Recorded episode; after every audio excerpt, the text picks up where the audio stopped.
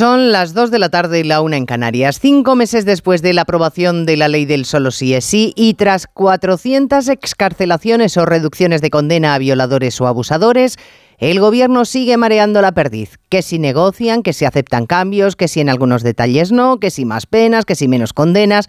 No sabemos si llegarán o no a un acuerdo en breve, pero en cualquier caso pasarán semanas antes de modificar una norma que ahora hace que las agresiones a mujeres sean más baratas que con la ley anterior. Y solo será más gravoso para los que delincan a futuro cuando cambien la norma. Los que ya han cometido su fechoría seguirán beneficiándose de la lotería con la que les ha premiado el gobierno.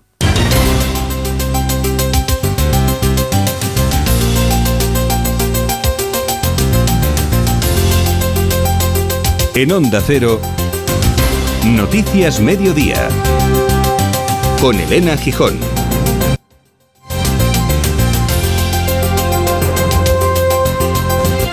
Buenas tardes, seguimos negociando. Es la única frase que se obtiene al preguntar tanto a PSOE como a Podemos sobre para cuándo los cambios normativos. Los del PSOE saben que si presentan la modificación legal en solitario, solo dependerían del PP y eso no les hace ninguna gracia. Podemos no puede permitirse ceder ante los socialistas a los que no paran de llamar cobardes. Lo que sí parece claro por lo que ha dicho ella misma es que Irene Montero, la ministra de Igualdad, no tiene intención alguna de asumir responsabilidades. Declaración en la radio pública sobre la pregunta de si piensa dimitir. Creo que mi obligación cuando hay un momento difícil es eh, dar la cara y es estar ahí para tratar de proteger el que seguramente sea en términos institucionales el principal avance feminista en estos últimos 20 años. Creo que mi función es esa. Vamos, que no dimite, que es ella la que ha hecho el mayor avance feminista en 20 años y que ella pretende preservar la coalición de gobierno. Tocada esa coalición también por la visita a Marruecos. Esta mañana en más de uno, Jaume Sens, el portavoz parlamentario presidente del grupo parlamentario de Podemos, le decía a Carlos Alsina que ni el viaje ni el documento de reconocimiento del Sáhara como territorio marroquí, documento en el que por cierto no se dice nada de la soberanía de Ceuta y Melilla, son de su agrado, pero que también se lo tragan por la coalición. Y, por tanto, evidentemente nosotros no nos sentimos representados por, por, ese, por ese documento, pero bueno, otra vez, otra vez eh, mm, digo lo mismo, somos leales y, somos el socio militario y aceptamos la correlación de fuerzas, pero no nos gusta nada eh, pues el cambio de posición que ha hecho eh, Pedro Sánchez en esta cuestión. La cuesta de febrero tiene pinta de que va a ser más dura que la de enero. Las hipotecas medias se van a encarecer sobre unos 250 euros más al mes. El recibo de la luz para los que no han logrado entrar en el mercado regulado superará un 500% de subida. Pero todo va bien, ministra de Economía Nadia Calviño. Yo creo que como españoles también tenemos que creérnoslo un poco más y tener orgullo de nosotros mismos, porque la verdad es que hemos respondido bien a la pandemia, estamos respondiendo bien a la guerra. Tenemos en este momento la tasa de crecimiento económico más alta de las economías europeas, la tasa de inflación más baja de las economías europeas. Hemos avanzado, eh, incluso en un contexto tan difícil, hemos podido desplegar y seguir eh, sin parar ni un solo día con una hoja de ruta, una agenda de política económica progresista que pone en el centro a las personas. Sobre todo a las que tienen empleo, porque las que están en el paro y en eso somos campeones europeos, ni hablamos. Hay más noticias de la actualidad de la mañana que repasamos en titulares con Paloma de Prada y Cristina Rovirosa.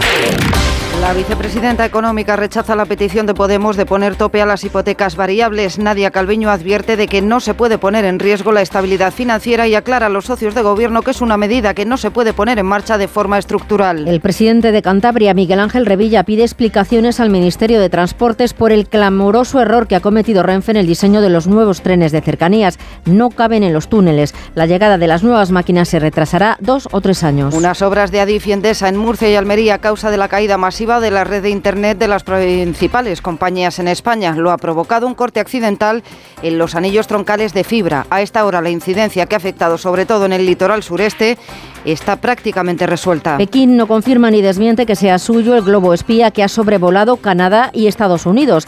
Está verificando la información y pide que no se les acuse sin pruebas. El suceso tensiona aún más las relaciones en la víspera de la visita del secretario de Estado a China, Anthony Blinken. El Ayuntamiento de Granada recurre a la designación de A Coruña como futura sede de la Agencia de Supervisión de la Inteligencia Artificial, a la que también optaba la ciudad andaluza. El consistorio exige transparencia para saber de qué modo y manera tomó la decisión el Consejo de Ministros. Será el primer paso para poder acceder al Villa de Pitancho, pesquero gallego que naufragó hace un año en Canadá y en el que murieron 21 personas. El Gobierno ha autorizado el servicio de búsqueda que permitirá bajar al pecio este mismo año. El coste de la operación rondará los 3 millones de euros. En cuanto al tiempo, el primer fin de semana de febrero llega con mucho sol y temperaturas suaves, salvo en el norte. Las máximas tienden a subir, así que la amplitud térmica, la diferencia entre el día y la noche va a ser notable, hasta 20 grados de diferencia. El frío extremo va quedando atrás, las máximas suben 5 grados de media, aunque aún tendremos heladas nocturnas, sobre todo en el interior peninsular.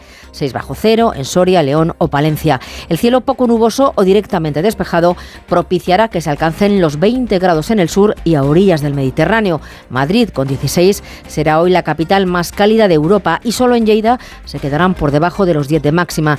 Y así, soleado y con valores muy llevaderos, transcurrirá un fin de semana en el que se esperan nieblas en el Duero, viento de levante en el estrecho y solo nubes y algún chaparrón en el Cantábrico y en Canarias. Cuando tocas una guitarra eléctrica bajo una tormenta eléctrica de manera electrizante suena así.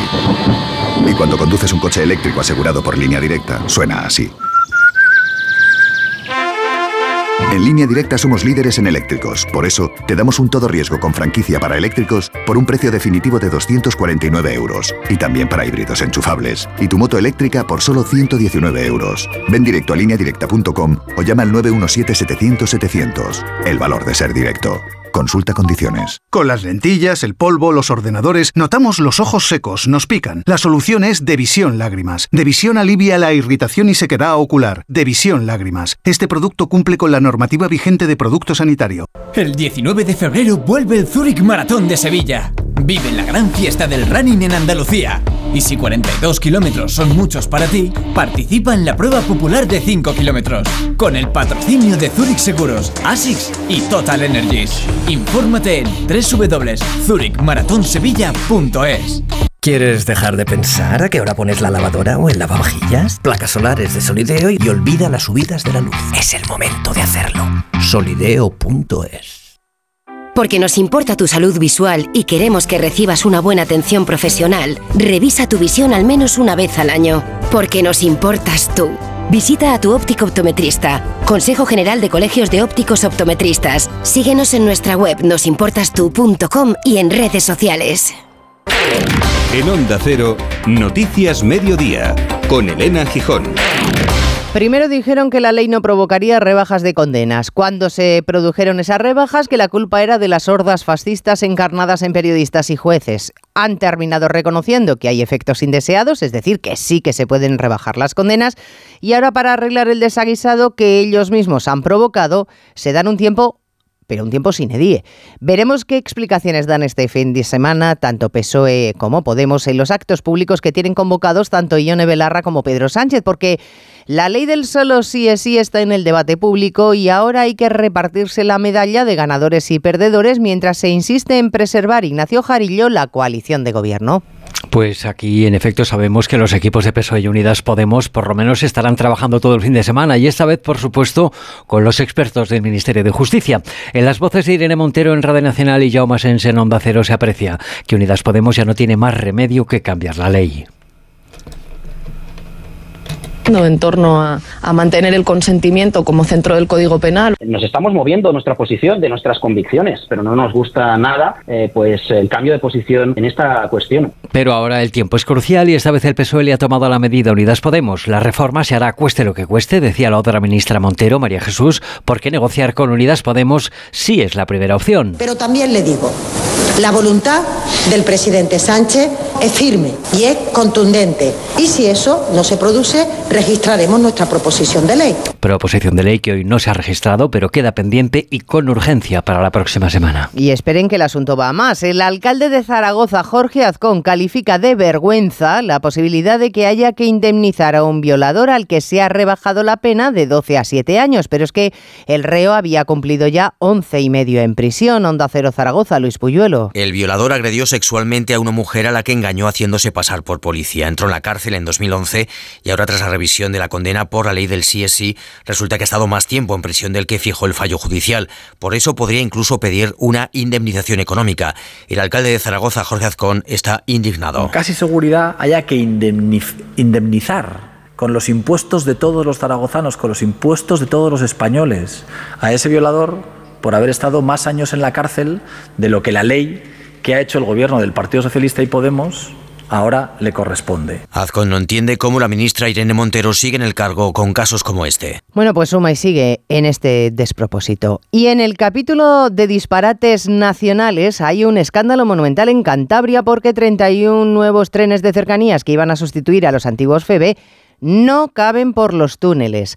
Al parecer, Renfe, dependiente del Ministerio de Transportes, facilitó las medidas estándar de los vagones sin tener en cuenta que algunos de los túneles son del siglo XIX y por tanto más pequeños en dimensiones.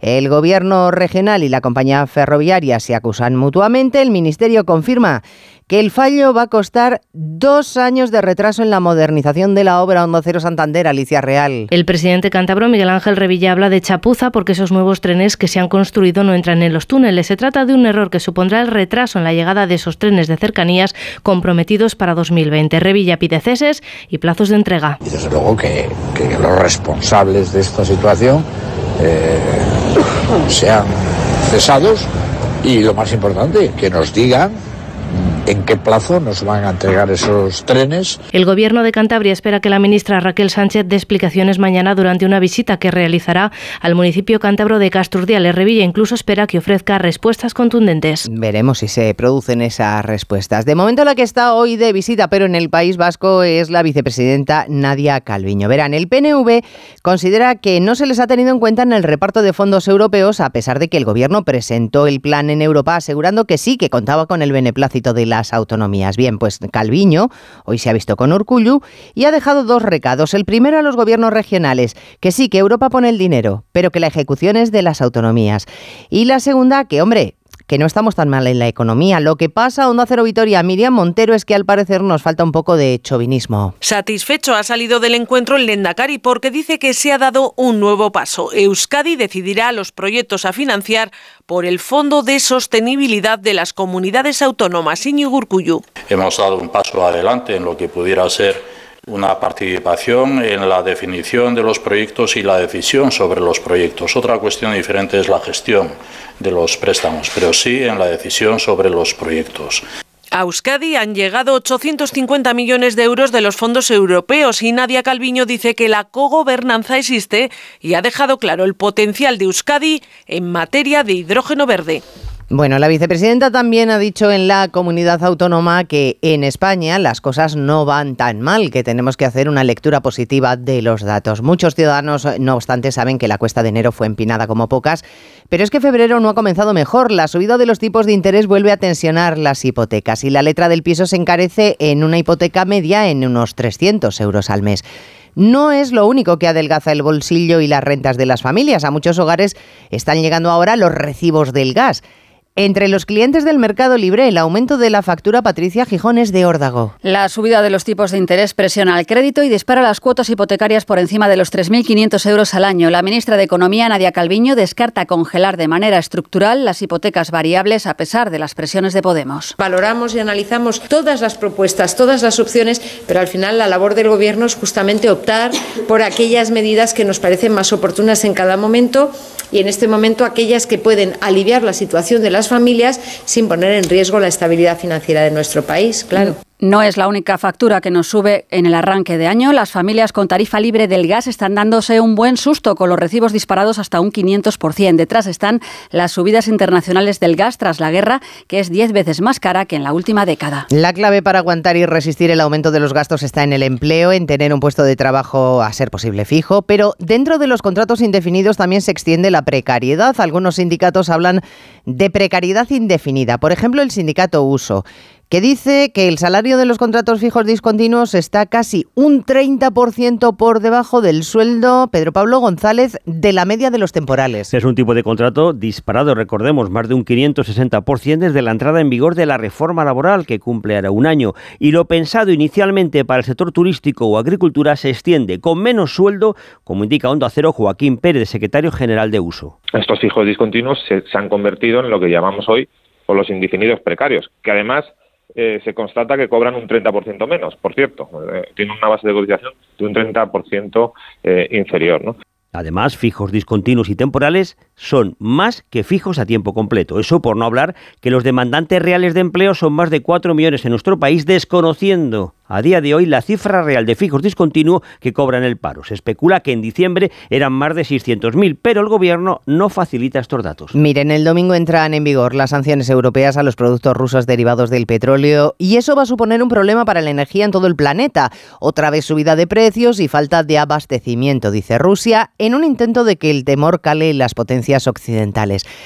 Entre tanto, Rusia sigue acumulando tropas en la frontera con Ucrania, en el convencimiento generalizado de que lo que está preparando es un gran asalto coincidiendo con el aniversario, el próximo día 24 del primer año de la guerra. Corresponsal en Moscú, Chavicolás. Ucrania teme una nueva ofensiva de Rusia ante la acumulación de tropas rusas en la frontera. El ministro de Defensa ucraniano estima que Moscú tiene preparado un contingente de fuerzas de cerca de 500.000 soldados.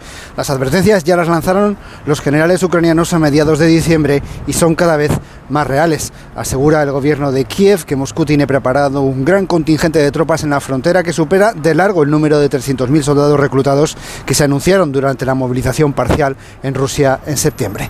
Desde hace un mes cuando el Kremlin puso al general Valery Gerasimov al frente de las operaciones militares en Ucrania, Rusia no ha hecho sino sumar más y más fuerzas en Donbass que Putin esté preparándose para dentro de 20 días no significa que hoy se mantenga con los brazos cruzados. Han vuelto a sonar las alarmas en Kiev y lo han hecho porque en la capital ucraniana, ucraniana se está celebrando la primera cumbre entre la Unión Europea y ese país.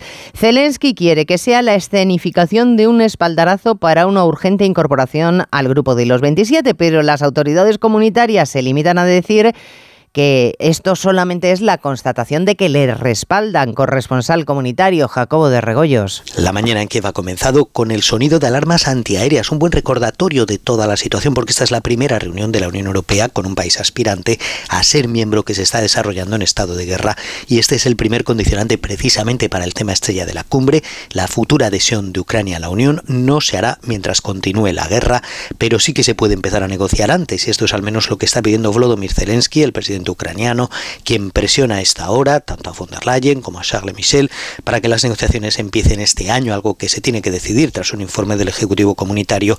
Al terminar la cumbre se sabe que se va a aprobar un comunicado que diga tres cosas, que se va a formar al doble de soldados ucranianos en la Unión Europea, que habrá 500 millones nuevos para armas y 25 para desminado. Bueno, y como parece que el mundo no está suficientemente convulso, pues un globo aerostático está sobrevolando Canadá y Estados Unidos, todo apunta a que es de fabricación china, cosa que Pekín ni confirma ni desmiente. Rápidamente se le ha colocado la etiqueta de globo espía.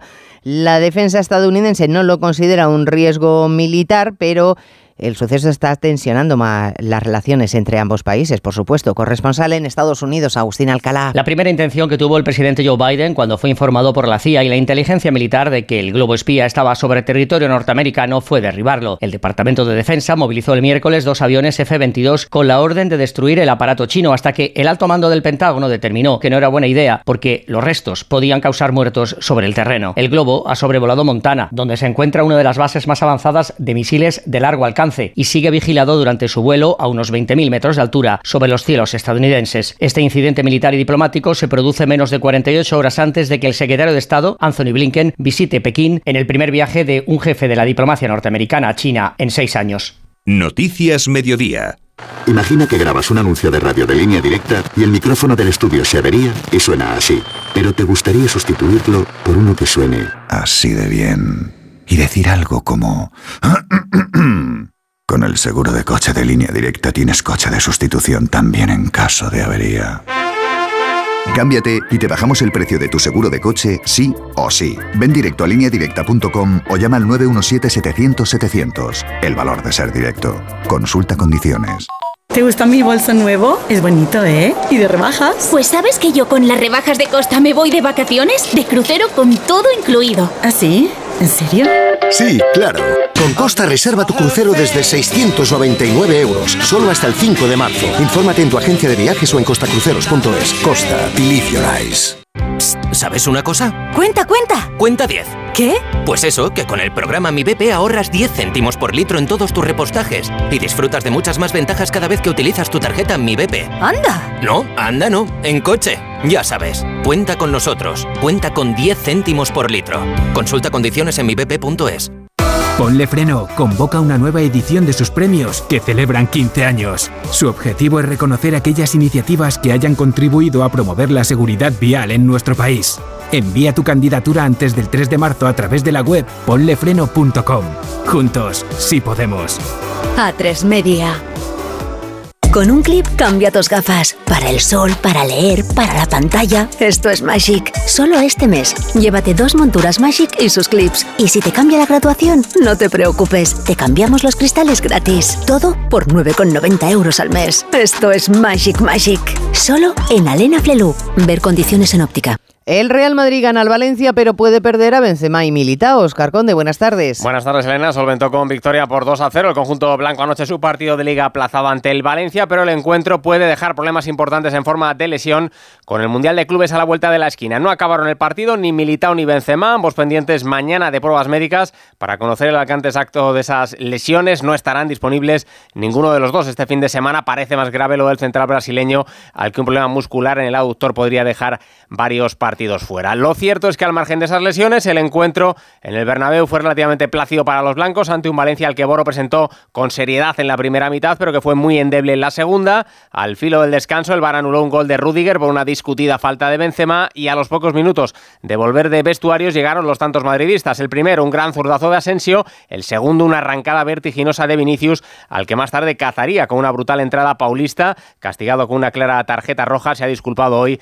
en redes sociales el jugador jugador brasileño. Buen partido de un Real Madrid en el que siguen a un gran nivel, jugadores pendientes de renovar contrato como Nacho Asensio o un Ceballos cuyo nombre coreó ayer la afición. Carlo Ancelotti. Creo que Ceballos está haciendo muy bien, todo el mundo lo reconoce esto, lo reconozco yo, lo reconozco la afición, lo reconoce el club. Después hay un tema contractual que tienen que discutir las dos partes, Ceballos y el club, y todo el mundo sabe lo que pienso yo. Creo que no va a ser un, un tema muy muy importante porque si Ceballos sigue así, claro que es muy importante, será muy importante. Antes de poner rumbo al Mundial de Clubes, el Real Madrid afrontará su siguiente partido liguero el domingo en campo del Mallorca a las 2 de la tarde. Una victoria blanca metería algo de presión al Barcelona, que recibe ese mismo día a las 9 de la noche a un Sevilla que necesita seguir creciendo y que lleva 20 años sin ganar en el Camp Nou. El técnico hispalense, San Paoli. Significa que, que en el fútbol hay una gran diferencia presupuestal. Significa que es un estadio donde de esos 20 años, muchos años jugó Messi ahí. La ilusión de jugar ahí, de intentar cambiar la historia de alguna forma y el miedo de competir en ese lugar. Entonces hay que generar que entre la ilusión y el miedo un, punto intermedio que nos genere la posibilidad de competir. Esa primera jornada de la segunda vuelta se abre con el duelo entre Athletic de Bilbao y Cádiz. Mañana sábado nos va a traer cuatro citas más: Español Osasuna, Elche Villarreal, Betis Celta, sin el guardameta de los gallegos Marquesín, que va a estar ocho meses de baja tras romperse el tendón de Aquiles, y el derby entre Atlético de Madrid y Getafe, para el que los rojiblancos tienen a toda su plantilla disponible. Solo le queda la liga a un Simeone que afronta con motivación lo que resta de temporada. Estamos tristes porque nos, gusta, nos gustaría haber seguido tanto en la Champions como en la Copa del Rey, pero mm, yo estoy con mucha, con mucha gana, estoy en paz. Eso es lo mejor que puede tener una persona. Estoy en paz porque desde que llegué al club di todo y lo voy a dar hasta el último día que esté. Me queda un año todavía de contrato y me queda una mitad de campeonato con mucha ilusión. También se abre la jornada en segunda con el partido Málaga-Oviedo y en baloncesto doble cita en la Euroliga. Visita el Real Madrid al Mónaco, el Basconia recibe al Panathinaikos. Ayer victoria del Barça sobre el Bayern de Múnich y derrota del Valencia ante Maccabi. Las noticias recientes nos dan pocas alegrías. Aún así, debemos disfrutar de la vida. ¿Ansiomet te puede ayudar? Ansiomet con Crocus Atibus mantiene tu ánimo positivo. Ansiomet de Pharma OTC. Donde pongo el ojo, pongo la oferta. Dos gafas de marca con antirreflejantes por solo 89 euros. Infórmate en soloptical.com. A ver esa foto, decir patata. ¡Hijolusa! Es que decir patata es decir hijolusa. Valde Picones, la huerta de Doña Rogelia, la granja de José Luis, patatas premium o patatas baby pat para microondas. Todas ellas de gran calidad. Patatas hijolusa. El reto de comer bien cada día. Bienvenidos al Círculo de los Famosos. Llega el nuevo fenómeno internacional. Tres concursantes lucharán por llevarse el bote de la noche. ¡Qué emoción! Más de 10 millones de espectadores en su estreno. Contarán con la ayuda de siete famosos que serán expertos en una categoría. El Círculo de los Famosos. El miércoles a las 11 menos cuarto de la noche estreno en Antena 3. La tele abierta. Ya disponible en A3 Player Premium. Con las lentillas, el polvo, los ordenadores, notamos los ojos secos, nos pican. La solución es Devisión Lágrimas. Devisión alivia la irritación y sequedad ocular. Devisión Lágrimas. Este producto cumple con la normativa vigente de producto sanitario. El 19 de febrero vuelve el Zurich Maratón de Sevilla. Vive la gran fiesta del running en Andalucía. Y si 42 kilómetros son muchos para ti, participa en la prueba popular de 5 kilómetros. Con el patrocinio de Zurich Seguros, ASICS y Total Energies. Infórmate en www.zurichmaratonsevilla.es. Ya está prácticamente restablecido el servicio de Internet en toda España después de la caída generalizada de la red en buena parte del país, una incidencia que ha afectado a todos los operadores. Parece que el origen está en unas obras conjuntas de Endesa y Adif que han provocado un corte accidental en los anillos troncales de fibra óptica. La avería, Jessica de Jesús, ha afectado sobre todo a las provincias de Murcia y Almería. Pero también a Granada, Valencia o Málaga durante algo más de cuatro horas. El daño se ha generado en una línea de fibra óptica troncal. La red madre que da servicio a redes más pequeñas o finales y en todo caso al usuario final. Alfonso de Castañeda, director de Zona Movilidad y experto en telecomunicaciones. La caída ha afectado principalmente a lo que son los servicios de telefonía móvil, tanto llamadas de, de teléfono como el acceso a Internet desde el móvil pero de momento no se ha registrado ningún fallo en lo que es la red de telefonía fija y tampoco en lo que es la fibra del hogar. A pesar de que ya se ha recuperado la red, los proveedores aseguran seguir trabajando para solucionar los problemas puntuales que sigan teniendo los clientes. El Ayuntamiento de Valencia pretende celebrar lo que se ha venido a llamar bautizos civiles, una especie de presentación en sociedad de los bebés de no creyentes que podrán contar con un palacete en el centro de la ciudad. Parece que al alcalde le gusta el modelo católico y le copia las ideas. Onda Cero Valencia, Nacho Reche. Estas ceremonias alternativas a los bautizos religiosos serían oficiadas por los propios concejales del consistorio, tal y como ocurre con las bodas civiles. Desde el gobierno local han explicado que la iniciativa persigue posibilitar la igualdad de derechos a las personas que no profesan ningún tipo de religión. La moción aprobada encarga al Servicio Municipal de Actas que elabore las instrucciones necesarias para facilitar a la ciudadanía la celebración de este tipo de actos que no tendrían ningún tipo de repercusión legal. De esta manera, el ayuntamiento diseñará un protocolo que establecerá el lugar y los días y horas hábiles para celebrarlos, así como los requisitos para poder solicitar este servicio. Operación contra la inmigración irregular. La Guardia Civil ha detenido a casi una veintena de integrantes de una red criminal que se dedicaba al negocio de las patera taxi. El nombre da bastantes pistas, desde luego. Cobraban 5.000 euros a los inmigrantes por hacer la travesía desde Argelia hasta las costas almerienses. Hasta la ciudad andaluza nos vamos, Inés Manjón. Hasta 10 y 15 personas iban en cada uno de esos trayectos e incluso dos perdieron la vida en estas travesías que suponían un grave riesgo para la vida de los migrantes. La red, sin embargo, se profesionalizaba poco a poco y sincronizaba las salidas simultáneas de las embarcaciones para intentar desbordar el trabajo de la Guardia Civil. Los ahora detenidos habían establecido su puerto base en Almería y desde aquí votaban los viajes para recoger a los migrantes en la costa argelina y traerlos a España. Por cierto que además aprovechaban estos trayectos para enviar a Argelia objetos sustraídos como teléfonos móviles y anfetaminas. Y tenemos una noticia de última hora que se acaba de confirmar. Parece Francisco Paniagua que ha fallecido el diseñador Paco Rabanne a los 88 años. Así es, lo publican ya varios medios, franceses, entre ellos la propia Radio Francia Internacional. El modista Paco Rabanne ha fallecido a los 88 años en su casa de Porchal en Finisterre, en Francia. Mundialmente conocido como diseñador de moda y también perfumista, había nacido en Guipúzcoa el 18 de febrero del 34. Estaba en posesión, entre, otros, eh, entre otras medallas, de la de oro de las Bellas Artes Españolas. Pues una triste pérdida para el mundo de la moda, el fallecimiento de Paco Rabanne a los 88 años en Francia, donde estaba refugiado desde la segunda del final de la Segunda Guerra Mundial, donde huía de las tropas de, de las unidades de la Gestapo. Allí se refugió y desde allí hizo sus mejores creaciones. Descanse en paz Paco Rabanne y a nosotros nos queda nuestra cita habitual de los viernes con el día de estrenos de cartelera que nos eh, cuenta ya Mercedes Pascua. Nos vamos al cine con una película de Oscar. Nueve nominaciones tiene Almas en Pena en Iserín.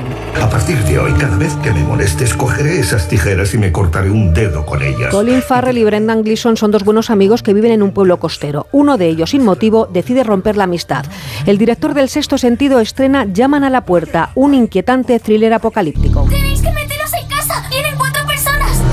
¿Qué te hemos dicho? Que no deberías inventarte cosas cuando Durante unas vacaciones en una cabaña aislada en el bosque, cuatro desconocidos secuestran a una familia obligada a tomar una decisión imposible. Amantes de Asteris y Obelis, llega el Reino Medio. Vengo de China, necesito vuestra ayuda.